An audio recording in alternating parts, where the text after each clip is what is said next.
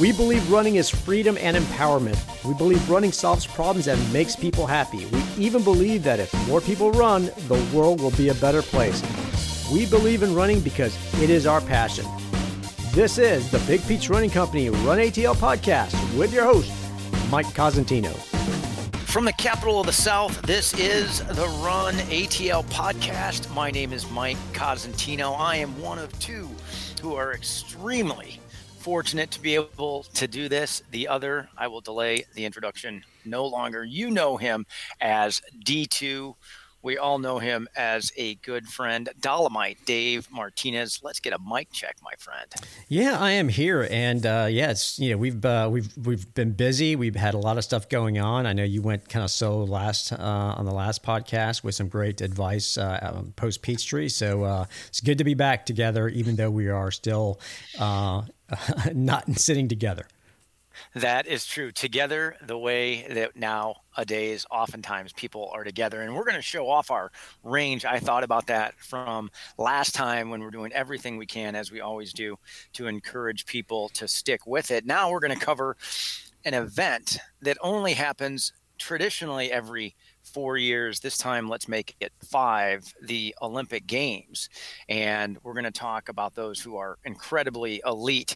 They probably have the same challenges we do. Some days they just don't feel like making that workout come together. They push through like we hopefully do, but then all of a sudden, some real skill and some long deserved talent shows up this is going to be a fun episode. Yeah, as a matter of fact, you know, we're obviously we record these uh, episodes in advance of the release date, and as we're taping, I was you know prior to getting set up, the opening ceremonies were taking place. So it was kind of cool to see that and get kind of hyped up. It is a little bit different not seeing the stadiums full of people and the energy. And, and that's something that we go into a little bit on this episode as well as we kind of do a preview of, of what events, especially in the track and field events, which, uh, you know, for us as, as, you know, and most of y'all, if, you know, runners, that's probably where you're going to, you know, focus your attention on.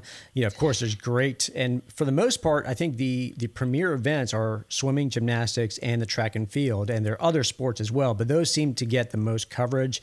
And for us, since you know we're runners and that's kind of our field you know we cover that uh, you know on this preview episode.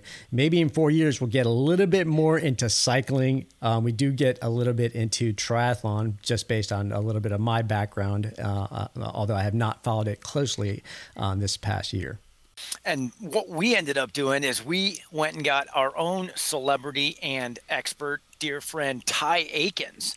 He, if you've not heard him before, you may remember his name from episode number 103. Ty was on previously, sharing his expertise as an NCAA champion, as a hurdler. In fact, he won the NCAA championships at that discipline for the first time at Auburn University since 19- 27. He has had his own professional career, still very much follows what is known as athletics in Olympic speak. He's a two time state champion here in the great state of Georgia. So D2 and I, we brought him back because we know he has information absolutely worth sharing, helping all of us get ready for the game so we know who's out there and kind of what to be thinking about as those contests begin and maybe maybe even as some of the backstories get written. So that was good fun, D2, anytime. And we were together in studio with Ty. So that was pretty cool to kind of do the preview together. Yeah, that's right. And and you know the track and field events will start uh, the uh, you know Friday on July 30th, and we've got an event of our own that same weekend that'll sort of kind of be competing uh, along with the Olympics. That that is true. It's interesting. You mentioned the opening ceremonies will have passed by the time this airs. The opening of athletics and other contests will be going on as this airs, or perhaps as people are listening to this our own opening ceremonies, maybe more specifically, grand re opening ceremonies. You've heard us talk about it. We've done some things even on the Run ATL podcast to celebrate the grand reopening at our town Brookhaven store and the official kickoff of our ride and run concept. That's right. We'll have Big Peach Running Company and Big Peach Ride and Run. Ride and Run gets its wheels officially on that Friday, same time as what the athletics contest begin. Come watch some of the fun there. We will be ready to go by 10 a.m. on Friday. That is the 30th of July. And we'll be doing fun things all weekend long. Quick agenda for you if you're getting this beforehand. We'll do a group run, 5K distance, 8 a.m. on that Saturday. That's the 31st.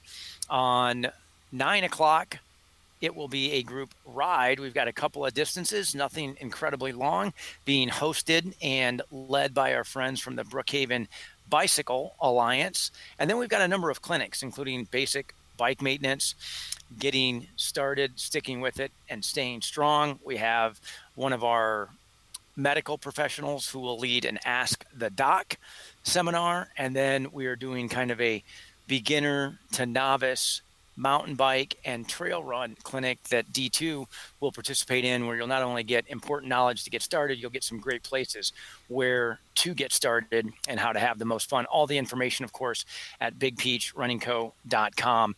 Check it out. D2, those are going to be opening ceremonies for sure. Of course, all kinds of other things, giveaways, raffles, some fun all weekend long, maybe rivaling what's going on in Tokyo without all of the fans there. Yeah, I mean, and of course, you know, for for those of you that are running, we'll have a, a few of our vendors out that will, you know, have giveaways, but they also have demo shoes. So if you're interested in going out for a run and trying out different models, this is a great opportunity to come out because we'll have various uh, vendors out there where typically we, maybe we only have one. So you could do a comparison and your own kind of test between different models um, and and different brands. So you're welcome to do that as well and uh, we'll have you know gift with purchases. We're getting those details and other uh, fun stuff going on. That's you know the gift with purchase will be from Friday all the way through Sunday. So or while supplies last, because if it if they're if they're gone, if it's as big as we hope it'll be, they'll be gone before uh, yeah they close the doors on on Sunday. So uh, please come out and join us. It should be a, a great time. Um, you know the shop looks phenomenal. The bikes there phenomenal. Um, and for those of you are thinking, oh, it's just going to be another high premium, you know, they're not. They're not. We carry bikes from all different price ranges. So what you, if you're a beginner, all the way to you know more of an uh, you know advanced type rider, we've got bikes there for you. Um, just the same way we do with uh, running shoes for all levels and all abilities. So come on out. Awesome. And uh, the other reminder I'll give you is not to go anywhere. We take a brief break. This is the Olympic episode. D2 gave you all the details for ride and run. Next up, we're going to give you all the details you need to get the most out of the track and field and triathlon competitions in the Olympics. D2, Ty Akins, and I will be right back after this brief message. Running makes you feel good. Running is healthy and good for you. Running can even be therapeutic, but running doesn't define you. You are not a runner, but running gives you life. At Big Peach Running Company, we get it. That's why we are the number one running store for those that don't call themselves a runner. That's why our guests use terms like friendly, thoughtful, attentive to describe us in reviews. Come see us at any of our seven metro Atlanta area locations or visit us at bigpeachrunningco.com. And welcome back to the Run ATL podcast. You could probably tell from the enthusiasm in our voices, special treat, and very timely. D2, there used to be that suggestion that we not reveal when we tape our episodes or be too specific with the content. We are going to violate that. It seems like coming back from a lot of what we learned last year when stores were closed and the world was much different. We're just going to continue that violation. It is almost the Olympics. It has only been five episodes since we've had Ty Akins, and we are bringing him back because he is our Olympic specialist. Ty, welcome back to the Run ATL podcast. Happy to be back. I'm happy to be back. You know, it's always exciting, especially when we can talk track and field. Yes, and that's what we're going to do. For those who are hearing his dulcet tones for the first time, do yourself a favor, go back, listen to episode 103. You'll learn a lot about a lot of different things. This time, however, we're going to be super specific. Ty, as you know, the Olympics, they begin this month. In fact, this episode will air after the opening ceremonies have yep. concluded, but before the track and field, or what is known as athletics, actually commences. So, before I get into some specific questions, what do you think, as a former professional athlete in this arena, what do you kind of think about as you get this close to just being a bit of a spectator and an enthusiast for world class track and field? So, so it's a few things. I think number one, you you understand the magnitude of of what they're getting ready to embark on. Like Mm. this is this is it. This is why you start running track. Like you run Mm. track to make it to the Olympics and get an Olympic medal. So So so let me ask you this. So that, I'm going to pick at that because you're a national champion. You had a tremendous amount of success. We talked about this last episode, not only collegiately, but also here in the state of Georgia, won state championships. Is it really that way for these, let's say, young runners, maybe middle school, high school? Oh, they yeah. have some talent. They have some Oh, results. yeah. They're already thinking about the Olympics. Oh yeah, that's why you that's why you do it. I mean because I think on a on a when you think about the big scale, that's the biggest scale. That's the biggest the biggest and bright the light the lights are shining the brightest like so there's no bigger track meet than the Olympics. And when you think about it, you know, that's that's it. That's your Super Bowl of track, you know, and so and it's even bigger than that because it's every 4 years. So it's not you know, even the Super Bowl is every year. So I think yeah, when I, I know me personally, when I start first start running, that was like my first thing. Like before I even knew what a, a national championship was or a state championship, I was like, oh, Olympics, Olympics, Olympics, you know. And just the spirit of Olympics, period, is like just it's all around. Like, hey, this is it. So knowing that, you know, so so when I'm now that I'm a spectator, of course I didn't make the Olympics. I was close, but no cigar. Uh, now that um now that I look at it now, it's just like, man, I just know that the the you know I guess the the the motivation and the mindset of these athletes headed into what's going to be the biggest race of their life is just I mean you're hyper focused like no other. You have to be, you know, and so so it's amazing to watch, man. I love it. I I, I watch I watch every bit of it. You know, swimming, gymnastics, all of it. But of course, track and field is just my baby. So of course, you know, I'm watching everything with that. So Well, let's dive right into it. What D2 and I wanted to do is just kind of have a conversation. Obviously, your enthusiasm, I can admit, for me, it takes a little while to get going. I'm not that person who's camped out in front of my TV for the Olympic ceremonies necessarily. I've had the good fortune of being at the games the last couple of times, and there's some energy there you cannot replicate probably in your living room. But once you start to see the competitors and once the competition itself begins, it's super easy to get caught up in it. So let's get everybody kind of caught up in it to the extent that we can Oh, yeah. without. So going to athletics as a place to start, let's start with your specialty. Let's talk about hurdles for men and for women. We'll start easy with you and maybe we'll talk you into giving us some perspective on the marathon or other things that you don't have quite the personal Right. resume. But let's start with hurdles. What are some things that whether the US team or quite frankly on the global stage you might suggest would tune us into what's going on as these games get Well, started? I think I think the hurdles is probably you know me per I'm biased, so I'm gonna say the hurdles is your number one event you need to watch. But I will tell you if just if you're just a novice, you know, don't know anything about track but love the Olympics, the hurdles is something you want to watch because we have the opportunity to possibly see the world record being broke in the men and women because the uh, Kenny Harris, which is the the U.S. champion, she'll be in Tokyo. She's um she's actually the current world record holder, you know, and so she may be able to break her own record. It's gonna be it's she put it out there, so but she can it's her record, so she can break it. And on the men's side, you know, um, Grant Holloway, oh my God, this guy, he's something special. He um at the at the trials he was 0.1 from the uh, world record, 0.01, I'm sorry, from the world record. Mm. That's so one hundredth. yeah, of a so he was sneezing at the world record. You know, he may have blinked a certain way, and that was he would have tied the world record. So I know he's gonna be he's gonna be tough, and he has a really good chance of breaking the world record because his competition, um, the the guy from Jamaica, he's very fast, and so if if Grant end up racing him, I think Grant can end up. You know, beating him, and if he beat him, it's gonna be it's gonna be a fast race. So we'll talk about the U.S. as a team and, and their chances of maybe dominating or certainly performing well relative to total medal count. But before we get there, and even before we leave hurdles, one of the things that you leaned into a little bit last time you were here, even off microphone, is the technique and how important that is, especially for a hurdler. And I say especially, probably for every single one of these Yep. athletes in every single one of these disciplines. But what do you think is going to be the real difference between maybe a world record being set or not, or maybe some of these American athletes bringing home the gold or not? Where will these races be won or lost? I think you you're gonna have to be a creature of habit. You're gonna have to go in and do exactly what it has taken to get you there. You don't go to the Olympics and do anything new. You don't get there and now I gotta work on technique or now I gotta get faster or now I gotta do this. No, no, no.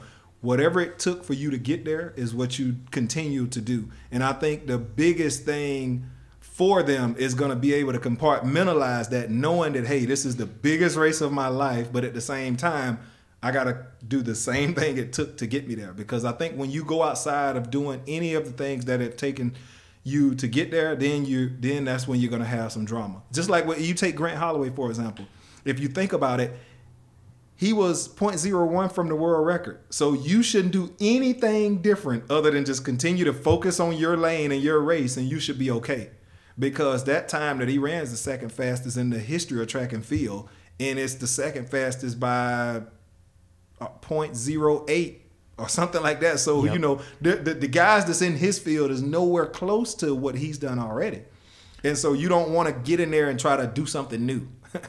well, and all these men and women yeah. are super fast. Oh, and, yeah. and you told us a little bit last time about the arms and the body placement, yeah. the number of steps, and you know yeah. the landing, the launch, and all that. So oh, we know now that matters. It's not just who's the fastest, and in this instance, get over the hurdles. Let's talk a little bit about the, the sprints. Obviously.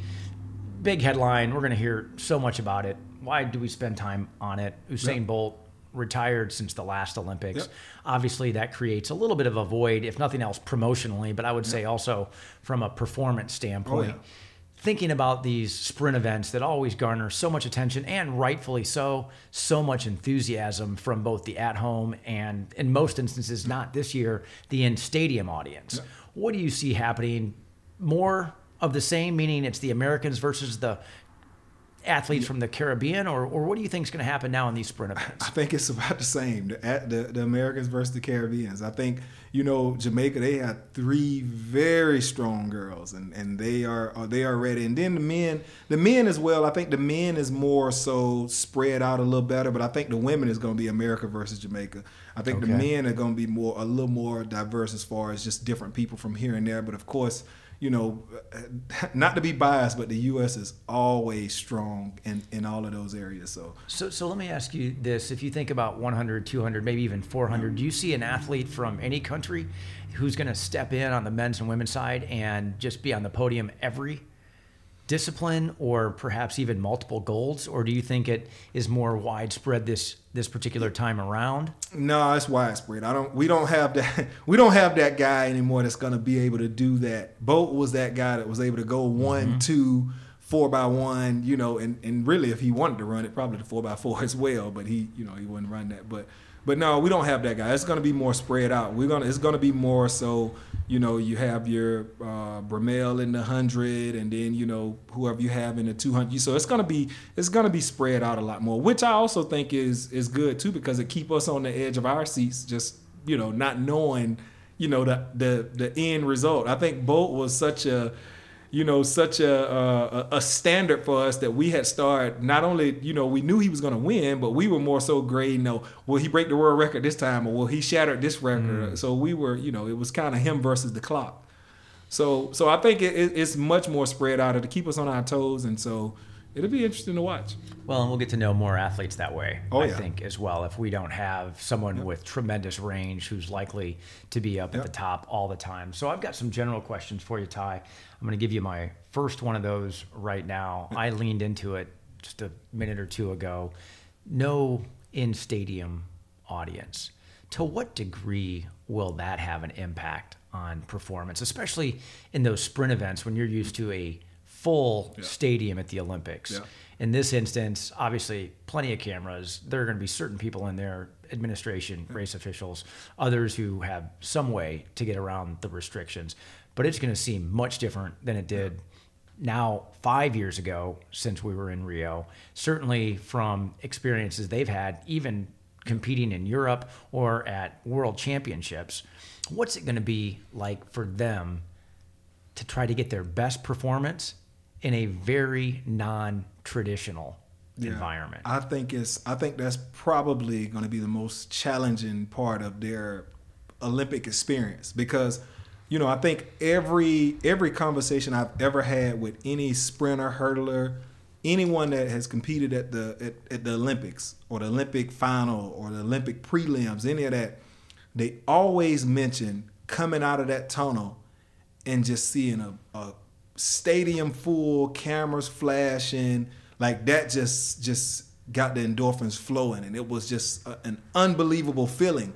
So now we have a group of Olympians that won't even get that feel, mm. you know. So it's which which which makes it where they got to be even more in tune with being focused and hyper focused because there is no crowd, cameras flashing to get the endorphins going, and that's what the Olympics is known for. Like even when we watch it on TV, they show a pan of the crowd, and you could just see the cameras flashing, the people just you know going crazy, and and so we got a we got a group of Olympians that's gonna miss that, and so I think it's gonna be much more different.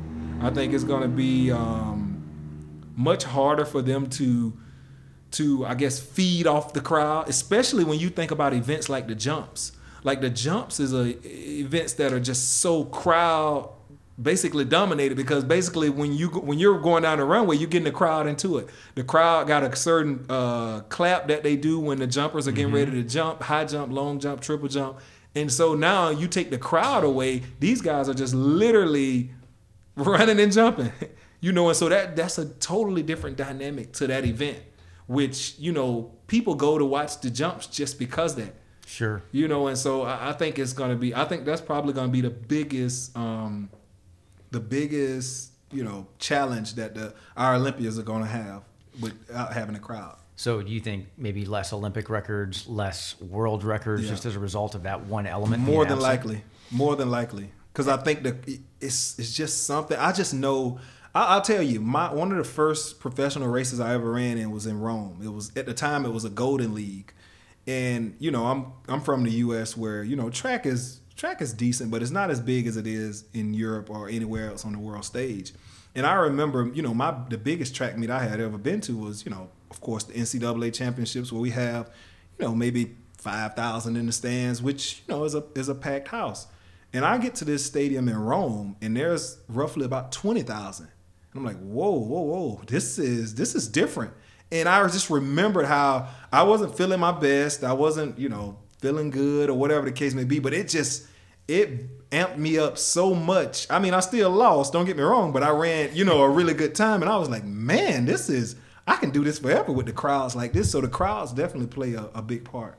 Well, and everybody gets that, right? I mean, yeah. it doesn't matter what country you're oh, from oh, yeah. or perhaps where yeah. you're ranked or seated going into the event. Everybody gets a bit of a boost from the crowd. Heck, for those of us who have run local 5Ks or gone oh, out oh, and done, you know, big marathons in major markets, the reality is we come to that one corner where everybody's congregated, or it might just be our own family. Yeah and our four year old son or daughter has the sign that says press here for power. Keep going mom or dad. Yeah. that's super cool. And we take off from that corner yeah. like we're olympians. And now not to have that as an olympian. You mentioned the jumpers. Let's talk about the jumping.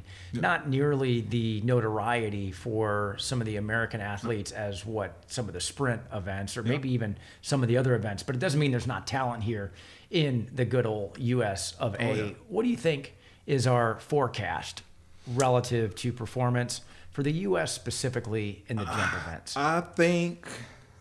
I think I think we're gonna be I think we're gonna shock some people. I know you know of course in the triple jump I think we got a you know worldwide I think the the Cubans got a girl that can jump pretty good and that you know there's a few there's a few that's gonna be contenders but I think we'll definitely medal in both. I know okay. I know in the long jump for sure you know when you think about Brittney Reese you know she's been you know the pretty much the gold standard for being consistently on the po- on the podium. So, you know, I, I don't see that changing here. You know, she went to school with me, Ole Miss, and, and of course I was Auburn, but you know, she'll be she'll be you know she'll be on the podium as well. But I think I think we'll definitely make the podium. I don't think it'll be as dominant as it used to be. I know you know in the triple jump we used to have Christian Taylor, but he he hurt himself, and I think he was actually trying to go for the world record. So mm. you know, you, you hate to see that happen, but but yeah, we'll be definitely in contention. You know, we still have Will Claye and, and some of the younger guys, but it'll be it'll be definitely interesting to watch. I just I, I really I, am telling you, man, I, I feel for the jumpers because I know how important the crowd clap and the chant and anybody that everybody that's listening to this podcast, you know when when the jumpers come around and they get that clap, the crowd clap with them, it, it gives the crowd such a, I don't know, it almost gives them sort of a a responsibility to help these guys, and it's it's, it's crazy because they're not just centered around one athlete. They do it for everybody. So no matter, you know, it's it's just I don't know, it's different. So when the jumpers come out, it's just different, and, and without it being a crowd, it's gonna be it's gonna be tricky to watch. So you may not be any more qualified than I am to answer this question, but since I get to ask the questions, I'm off the hook and you're not. So we just talked about the jumpers briefly. What about the throwers? Because I remember even being in Rio, let alone at my daughter's track and field events on the GHSA level recently, it seems like that's what oftentimes gets lost. Where they're out there and I watch these throwers on the men and women's side, and I'm amazed when my attention happens to focus there and I see the distance they're achieving, the effort they're putting forth. And yet, unlike the jumpers, when you, I mean, I can hear, as you talked about it, in my head, the soundtrack is playing back what that clapping sounds like as they head down that runway. I can think about the enthusiasm before the starter says, quiet, please. And now everything goes deathly quiet before a big event on the track where there's sprinters there. But on the throwers, it's kind of like I look at the results the next day or I ask someone else what happened because I couldn't really mark the distance myself and see who had the best throw. What are we going to do on the throwers this year? And are they impacted nearly as much or at all by the fact that there's not a stadium full of people? So so I think well I think two things. I think the throwers I think the throwers are probably used to it anyway.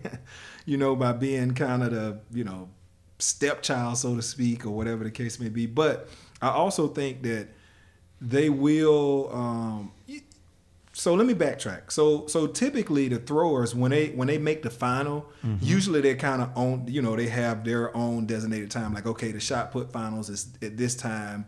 You know, so people can kind of So focus on it. other events going on Right, at that so that- point yeah, at this yep. level. Okay. It's not overlapping it as much. But usually in the rounds, they don't get any any recognition because it's just like, oh, it's the rounds of the throws where we got you know multiple throws going on at the same time. And by the way, we got the 400 followed by the steeplechase, followed by the 100, followed by you know the hurdles and you know if somebody does something outstanding in the in the first rounds we have to basically rewind it and go back and watch it. Or if you were at the meet you had to hear about it you missed it you know or whatever the case may be. And so you know i think i think that's you know i think with the scheduling they're trying to figure out a better way of doing it but i just i don't know how they're going to do that. I'm, that's their job not mine. But i think they may come out a little bit better on in this situation just because without you know the crowd and all the other stuff going on we may be able to actually focus on them a little more Very cool. We'll see though. I don't know because I mean maybe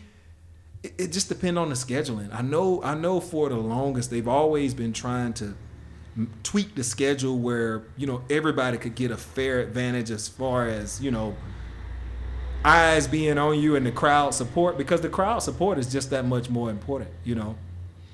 Well, and, and the finals are not surprisingly towards uh, the end. A lot of the throw finals, um, all the way into the the back sessions. Hopefully, that'll generate, if nothing else, more coverage so we can follow it on TV. The other thing that we just have to be mindful of, and it seems like it comes up every year. My second general question is how will the weather and the other considerations? Obviously, you know, we've heard everything in terms of, well, these are the Summer Olympics. I remember in 1996 Centennial Olympic Games here in our backyard, everybody was concerned about having Summer Olympics in a place where the humidity can be so obvious and the heat can be so oppressive. I remember Beijing, the discussion about the pollution or yeah. the smog concerns. What is it going to be like in Tokyo, just relative to the general conditions in your estimation, uh, and how does that impact the? the Well, from what I've heard, the general conditions is, is fine. I mean, I think it's it should be good. I think you know, obviously, you always have to worry about your you know your rains and your different weathers of that that nature. But I think from what I've heard thus far, it, should be normal as I guess as normal as it could be. No Okay. smog, no you know crazy craziness, but. But I think you know at this point, man, most of the athletes they I don't even I, I know me personally, and I and I think I can speak for a few of the people that's there that I know. You're not worried about anything weather at this point. I mean, the only time I've ever had problem with rain or any of that stuff is if it was only raining in my lane. So if my lane was wet and the rest of the lanes were dry, now I got a problem with the rain. But until that happened, hey, let it rain, you know, whatever the case may be. I think obviously, you know, the weather will affect, you know, other events. Well, it'll, it'll affect events more more often than not. You know, you think about something like the high jump or, you know, some of the throws. You know, rain sort of affects those from a standpoint of seeing a far mark or a high jump. But but for the most part, at these meets, man, you want to win. I mean, I don't care if we run the, the historic slowest time in the event. As long as I come across there first, that's what I'm looking at. It's against the competition first, Absolutely. then the clock. Well, let's talk a little bit about Tokyo. Both of us have been to Tokyo. Only Yep. one of us as an athlete. The punchline is it was not me who was there as an athlete. So you've competed in Tokyo. Yeah. What are your thoughts just in general in terms of I know they've built new venues and obviously there are things that change in all world class cities on a regular basis. But when you were there as an athlete, the hospitality, kind of the accommodations for world class performers, anything you would say about what you think Tokyo will be like for the Olympians, even though Yeah. we won't have crowds in the stadium. if it was if it was anything close to how it was when I went for the few track meets that I ran there, it was probably one of the most hospitable hospitable places I've ever been. I mean, they were, you know, they basically rolled out the red carpet for us, man. It was, I mean, anything that we we thought we needed, it was it was done. And so I, I would imagine, you know, for something like this on even a larger scale, it would probably be you know, just a one. Now, here's the the elephant in the room. I mean, of course, the world did end a year ago, and so now there's a, a huge change on how we operate as far as you know, just everything, every aspect of how we operate. So I don't know how that may uh, may affect the way in which they they um, you know they treat people as far as hospitality, but I.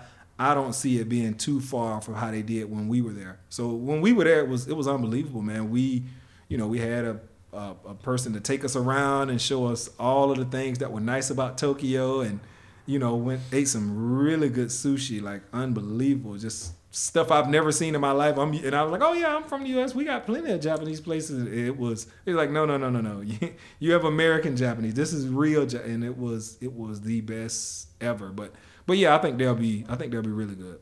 So this is a complete and maybe totally unnecessary tangent. You mentioned Rome. Yep.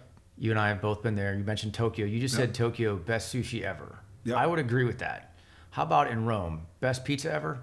Yes. Well Really? well wait wait wait wait wait. See, that's where we Wait, disagree. I'm wait, like, wait. I'll take American pizza all no, day no, no, no, over no, everywhere I ever had it. So, so I wouldn't say Rome per se, but I'll say Italy. Yes. okay, I I've like been- different pizza apparently. Yeah, yeah. Well, I, so so I'm gonna tell you, you got to go to Sicily as well. So Oh, oh, the thick. That's the thick. That's the thick crust. So it was really good. See, that's what I like. So maybe that. that oh was my yeah, yeah. You need Sicily, but see, I like the thin as well because it's, it's. I figured it all the seems so athletes probably eat thin, and Oh, that's why they would like the it's Yeah. obviously more vegetables, Yeah. thinner crust. Oh, yeah. okay.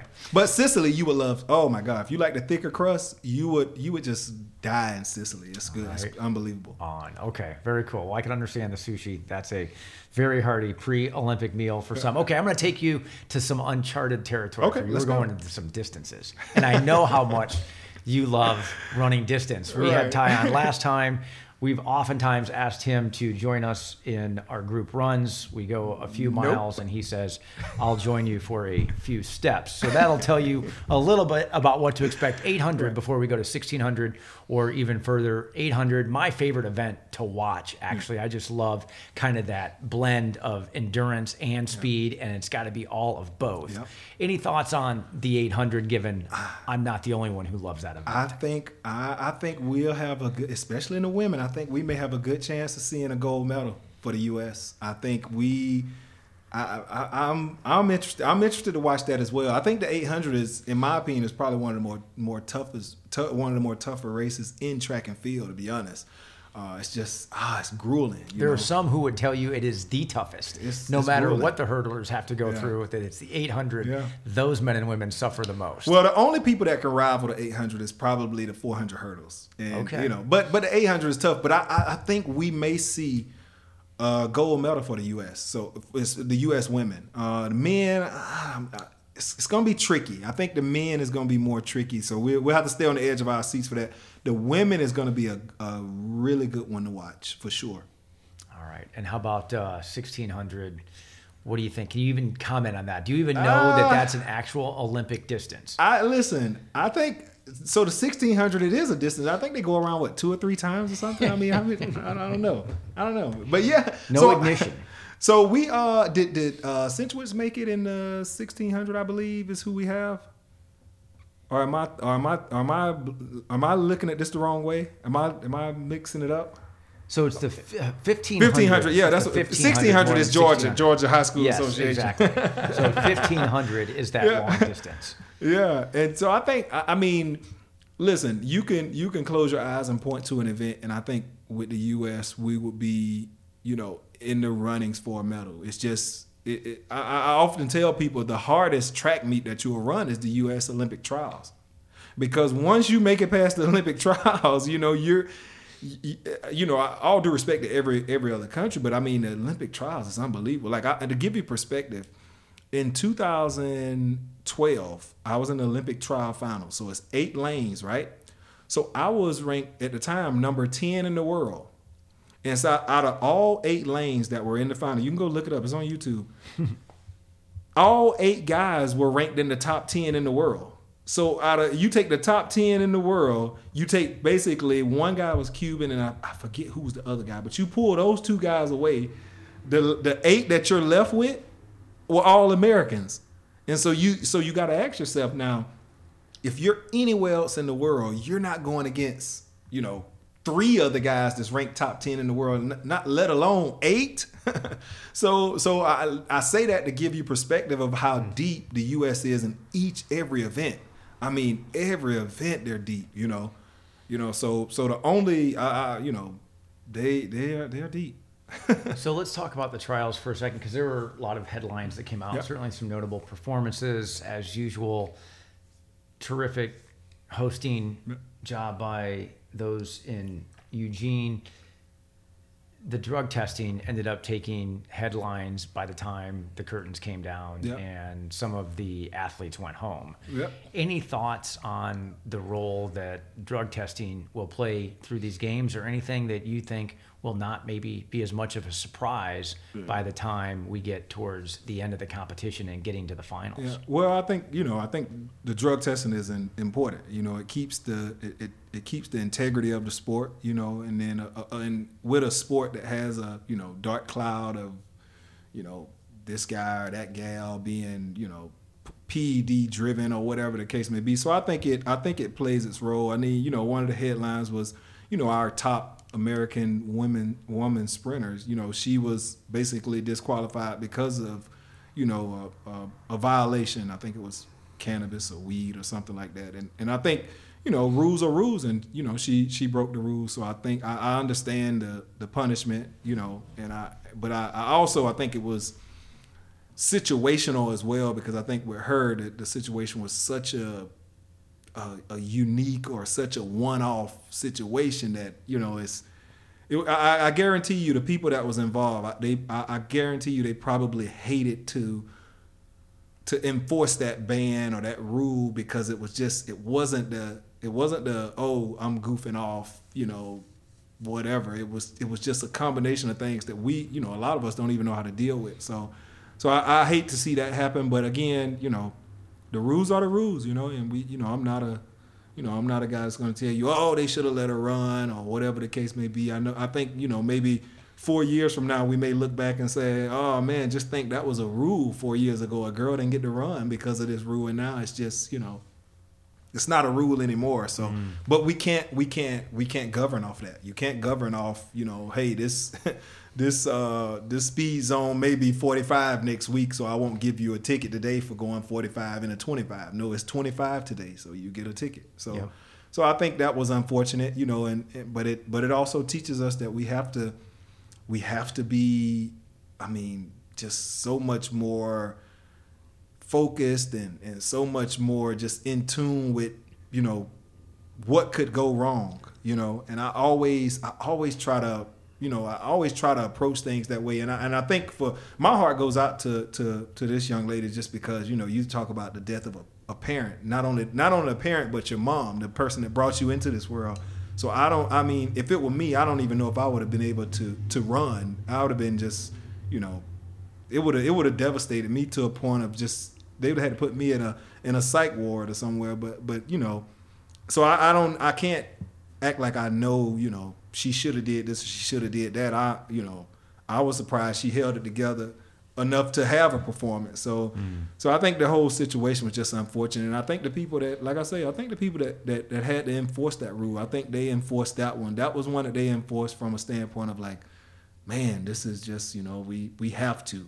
So well, I'm going to take you even further along on the distances. We, of course, can't cover every single discipline. Let's do well it. over 20 on both the men's and women's side. So, with all apologies to those who want steeplechase, other distances, and the race walk, more specifics, but 5,000 and 10,000 meter, obviously, for those of us who maybe are a little bit more distance oriented, what do you have to offer us I, so, relative to those events? So, my I, I first got my real appreciation for the 10,000 when I started running professionally because I, I was able to see it at such a such a different level and, and I guess the, the strategy and uh, just the the way that they ran it was just such a it was so intriguing to me you know even a sprinter like me would sit in the stands and watch it.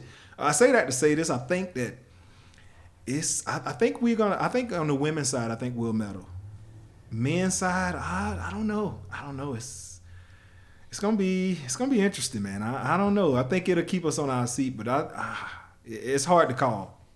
Well, and we of course have a distance that we have to cover. D two may have to bail us out on this, but it wasn't that long ago. Although I think for some of us it seems like it was years that the Olympic yeah. marathon trials were here in Atlanta. What oh, a yeah. special weekend that was. And now it's time for the Olympic marathon. After all, we should have an Olympic marathon after yep. such a special weekend. Any thoughts on the men's or women's side for the marathon itself? Well, I'm I'm um I think I'm really interested to see how Molly Seidel do on the mm-hmm. women's side. Um, I think she she's been running pretty pretty good. Um, you know, so so best of luck there. But I I don't know, man. It's gonna be an interesting one. I mean, I think that I, I think I, don't know. I just I, I be wanting to put us on the podium, but I just it's just so hard. Like and, and it's nothing against our athletes. Just the just the the the competition is so steep in that. Oh, I mean everybody got a few people that are really, really like podium ready on. Uh, so it's it's hard, but I think we I think we'll fare just fine. Well, I would say that you know I'm not familiar with a lot of the international field, but I yeah. think just based on what we saw here in Atlanta, you know, um, and Molly are, are favorites. Um, just because they're representing the U.S., I think that's who we're pulling for. Yep. Sure. But uh, you know, they've also been training together. If you've been oh, yeah. following them on social media, you know, through Instagram, they're out in Flagstaff and they're training together. Allie just you know is coming off of just having a baby, and she was here um, for the Peachtree Road Race and and ran that as well. And so her workouts seem like they're you know, she's on target. She's got a great coach with Ben Rosario, and I'm not sure who, Molly's being coached by, yeah, but the fact sure. that they're working together as teammates, because it's interesting because they they're sponsored by different yeah, brands, different brands, yeah. Oh, and yeah. but they're they live in, in Flagstaff. Molly uh, recently, I think, uh, you know, a couple months ago, ended up moving out to um, Flagstaff, okay. bought a house out there, and so that's that's where she's training. And Flagstaff seems to be kind of like the destination. The destination. It's like uh, there, the, the distance. Yeah, I mean, it's yeah. I mean, there's a you know uh, I would say it's sort of a mecca now of um, for that you know marathon training groups. You know, with uh, the Hoka team out there, and then all the other people that are there. It used to be, I think, uh, other places. Uh, you know, um, out in California and Boulder, and I think mm-hmm. now Flagstaff is you know you know Jim Walmsley is out there, you know, as well. So there's a lot of long, you know, ultra runners and, and distance runners out oh, yeah. in Flagstaff. So let's ask this: you just brought. You may say it's not something you can comment on or have any real knowledge on when Molly was in town for the Olympic trials, she was part of the Saucony crew. Yep. Obviously, D2 mentioned that different sponsors, and she's not a Saucony athlete no. currently. And I don't know how that works. You know, if I would have been yeah. an agent, I would have thought that you need to wrap up whatever is the quadrennium so that if they oh, make yeah. the team, they're also running for the same sponsors or partners through the games themselves, whether they're delayed a year or, or not to what degree can you talk about how sponsorships like that work? Because Molly is going to be a super high profile athlete in that particular discipline. And the fact that she was a super high profile athlete in Atlanta for the trials with Saucony, Yeah. but it won't be with Saucony. We mentioned in the intro, Yeah. you obviously rightfully have your bias towards Saucony. Yep.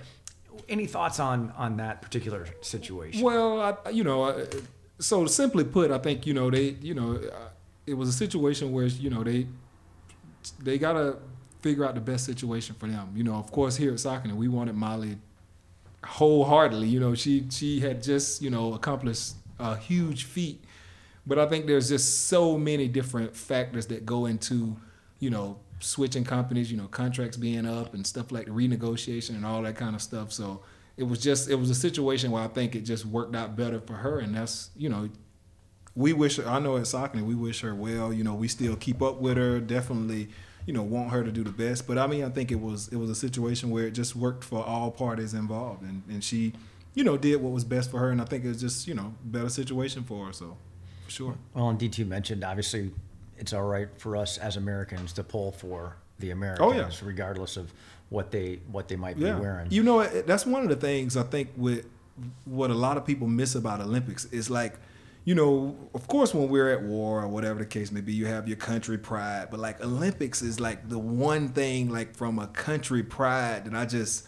I just wear that American flag with such pride because it's like, oh, I'm okay. We're going to battle, but it's a different battle. Like it's on the, you know, the athletic field, the, you know, the swimming pool, the, you know, archery or whatever, you know, wherever it is, it's like such a, a, a country pride thing that it's just unbelievable. And so I think that's one of the things that we definitely got to make sure we we uh, don't lose with the Olympic spirit is you know our pride for country and you know make sure we keep pulling for the U.S. Well, it's funny you say that because that's the part that I've said, and now I guess I'll say on air that I think is really going to be sorely missed for those who have been as a spectator to the games before, is the way people from different countries come together around sport. Oh, yeah. You see it in the athletes because it's on TV or it's in the highlights, but the same is true in the stands. Oh, yeah. Right? It's it's it's so much fun to go to a contest for two countries that you may have never even visited, and quite frankly, a sport because the ticket was easier to get that you've never watched before. Yeah, oh, yeah. And you watch the countries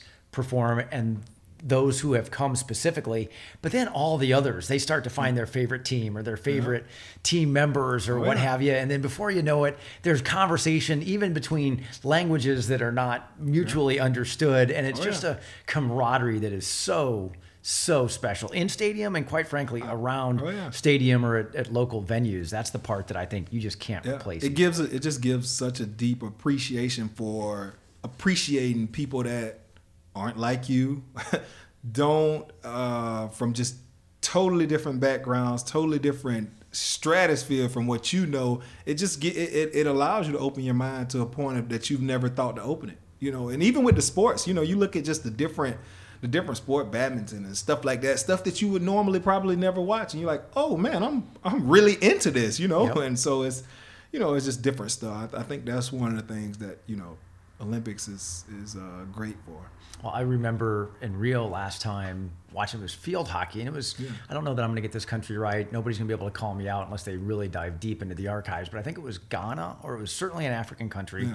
was taking on Argentina, and this was the final of the qualifying rounds, and neither team had amassed enough points that it didn't matter who won. Neither was going in to the medal round. So this mm. game meant absolutely nothing other than obviously the pride for those who were on the field and those who had the flag that these athletes were representing that respective country.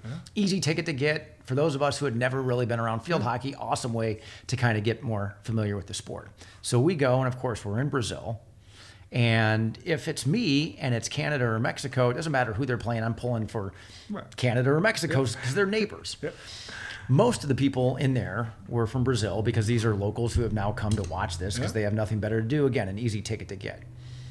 I had no idea how much it just doesn't work between Brazil and Argentina because this team from Ghana, you might have thought they were the home team because everybody from Brazil was rooting against Argentina to the point ah. where when Ghana came back against Argentina and all the Argentinians that were in there, our security detail took us out of the stadium because they said it is about to get ugly in here. And by the time I got back and I'm talking to some Brazilian, I'm like, what just happened in there? And they're like, it's just never. I would have thought I was at the World Cup final between Oh, Brazil and Argentina, Yeah. watching these two teams. One of which didn't even have a team on the field, so it could probably work both ways. I Yeah. will say, Oh, yeah. you know, I'm still for the uh, Canadians and for those in Mexico if the U.S. isn't playing. All right, D2, you're going to have to pull us out on this one. We cannot forget triathlon on the same night that athletics opens. We have our ride and run kickoff. We've already made that announcement. So for those of you who are not familiar with what Big Peach Ride and Run is, do your homework. We'll put something in the show notes. But triathlon is a thing too. Americans have had some deep history there. I'm not going to put this on Ty. You follow it more closely. What can we kind of expect from a triathlon perspective this year? Well, I mean, I think uh, I haven't I have not followed it as much as I have in previous years. Um, but let's start out with the women. I mean, right now, um, I think the favorite right now is Flora Duffy from Bermuda. She has um, she was a, a 2016 2017 World Triathlon Series champion and has won several uh, Xterra World Championship and Commonwealth Games. So she's a favorite. Um, uh, Britain, there's a Georgia Taylor Brown. On the U.S. side, though, there's Summer Rappaport, uh, 29 years old, um, and there's also Katie uh, Zeph- Zaferes, um, and the wild card is Taylor Knibb from the USA. Um, she is the youngest female triathlete to make the U.S. Olympic team. Um, and in a previous race, she actually broke away with um, Flora Duffy in a sprint event. So she has the capability, but she's you know 23, so she doesn't really have the experience. But there is that possibility where she can kind of break out and uh, and and surprise everyone. So um, at the very least, she will will if she doesn't if, if we don't hear anything spectacular from her this uh, round of Olympics, we'll see her again in another four to and, and probably eight years um, as well. So she's got a long uh, a good career ahead of her. On the men's side, um, you know, right now it's uh, some names that I I'm not fam- quite familiar with, but uh, new is uh, Alex Yee from uh, Great Britain. He seems to be a, a favorite. He has was a professional runner, so that's really where you win a triathlon. It's on the run. It's that last leg. If you're a strong runner, um, you could have a a not so great swim or ride and make it up on the run. Um, on the U.S., there's uh, Morgan Pearson, um, uh, who's also a former collegiate and pro runner and picked up uh, triathlon back in, in 2017. Um, and then uh, let's see who else we got. Spain, Mario Mola. He's 31 year old, and he has often been overshadowed by uh, his teammate Javier Gomez. And Javier has been, you know, really big in the uh, world triathlon, um, you know, circuit, and is. Uh, I think he's tried to cross into the Ironman long distance, but he Javier is, is definitely a, um, a, a- at the Olympic uh, distance for the last uh, few years uh, at the Olympics. And then um, Jonny Brownlee, who is the defending silver medalist, um, um, so he's back. Um, him and his brother um, Alistair have dominated on the World Triathlon circuit, so he's definitely a contender. So he's got probably the, the best experience and the most experience out of all those guys. So he's definitely definitely a contender. So that's what we got to, to look forward to. Um, you know, and I think it was you know triathlon is still a fairly new sport, not only uh, as in general, but at the Olympics. I think it was it was in Australia at those summer games where it was first introduced. So um, you know, really exciting stuff going on there. For sure there is, and they're adding some disciplines. The course looks absolutely amazing. That is our Olympic preview, but with Ty here, we're going to have some fun. You have got to get your answers in early. Like we said, this episode will release on the Monday prior to the Friday kickoff for track and field, or what's known in the Olympic speak as athletics. If you send us podcast at bigpeachrunningco.com a number that you believe is reflective of the number of gold medals the U.S. team will have across all disciplines, both genders. Number of gold medals. If you hit that number, or perhaps D2 and I will show a little bit of mercy, if you get anywhere close and we give you kind of a closest to the pin marker, a pair of Saucony shoes to reflect Ty's deep expertise as a gift from your friends here at the Run ATL podcast. Ty, before we let you go, one last question. Take us to a break. When you think about watching these games and why they're so special, is there anything that you would suggest for all of us to be mindful of coming from a professional athlete's perspective that we just can't appreciate because we could never put ourselves in those same shoes and we're looking at it purely as spectators? Anything we should kind of keep in mind that you're going to give us from the athletes yeah i would say the little things. So of course obviously you know when you see the the guy or gal come across him first i would say definitely try to keep an eye or perspective on second third fourth fifth mm. sixth seventh and eighth. Because you know a lot of times the things that separate those places are just some of the smallest things. Because at mm. this at this particular track meet all eight lanes all eight of those people can win the race you know, there is no, you know, a few of the events there's a, a, a little bit of an advantage, but for the most part, the curve is pretty uh, even here. And so I would say definitely if you want to get some perspective, look at the second, third, fourth, fifth, sixth, seventh, and eighth place in these races, and that'll definitely give you a little bit of perspective to see where what mistake they made because a lot of times it'll be just something small, something subtle that can be the difference between second and six. You know, it doesn't take much. That's an awesome reminder because you think about the Olympic trials and we saw everybody's qualifying times, yep. and there were people we could immediately rule out, right? Yep. It's like they made the qualifying standard, yep. they hit that sub 222 or whatever it might have been, but then they have people who are running you know 212 and it's kind of like well it'd be really hard pressed over the last three months for this person to have picked up 17 minutes Yet we're talking about hundreds or tenths of a second oh, yeah. separating the entire field. Oh yeah. And all of a sudden it's one bend of the elbow or oh, it yeah. is one, you know, way to get out of the blocks. Oh, You've yeah. never hit quite that well and then all of a sudden you come home as a medalist. Got to be on on that day. You got to be ready to go on that day. Nothing else matters until you're at that at the line that day ready to go. That's awesome. Got to be on that day. We are not going to be off quite yet. We're going to be back. We'll wrap this up after this very brief message. At Big Peach Running Company, we take pride in listening to your needs. We take into account the shape of your feet, previous injuries, and activity level to guide you to comfortable shoes for your feet. Whether you're a runner, walker, fitness enthusiasts, or simply need comfortable shoes to wear. We offer the best customer experience in the friendliest environment. It's no wonder we've been voted one of the best running stores in America by our fans. Visit any of our seven Big Peach Running Company locations for a free fit assessment and video gait analysis. Go to bigpeachrunningco.com. And welcome back to the Run ATL podcast. D2, that was really cool. One thing that you may not have figured out just quite yet if we get another delay in the Olympics. It'll be about episode 310 before we get to do that again. So let's hope it's only three more years after this and that we get back on that four year cycle. That way we don't have to wait that long to either have Ty back or to talk about the Olympic Games. Wow, 300 episode. I mean, we're only on 110 right now, and, it, and wow, that's that's man, we're we're definitely committed if we're uh, if we're uh, get, going to 300. I hope I hope we get there. That's exactly right. Well, my arithmetic, I will tell you, a little fuzzy. I, I, I, would round up perhaps to the nearest 100, and that'll get you at least close. That should not be fact checked because I, I do not actually know with a cadence of every two weeks, and if we end up going to Olympics only every five years. But nonetheless, it's going to be a long time before we have the good fun that we had doing that it was really, really cool. There's also something really, really cool. We're getting amped up, much more close to home. Big Peach Sizzler. Give us some details. Yeah, so Big Peach Sizzler. I mean, we are you know the, the title sponsor, and it benefits Miles for cystic fibrosis. Um, it is on Labor Day. It's September 6th. There is a 5K and a 10K. I actually signed up for the 5K, so I'm going to go out and try to do my best. Uh, to just lay it all out there on a, on a 5K. It's a point to point course. So if you're running the 10K course, it'll start at the uh, Chamblee MARTA station and finish down in uh, in the Buckhead station um, behind, uh, you know, like Georgia 400 at Lenox Road, I believe.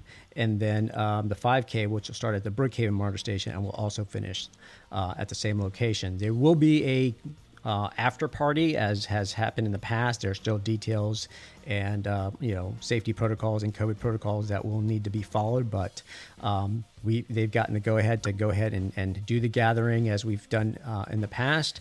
Um, for those of you that have uh, that are running Sizzler um, and have not have already signed up for it or are thinking about it, there's still time to do so. And if you want, you know, when you register, register under the team Run ATL training.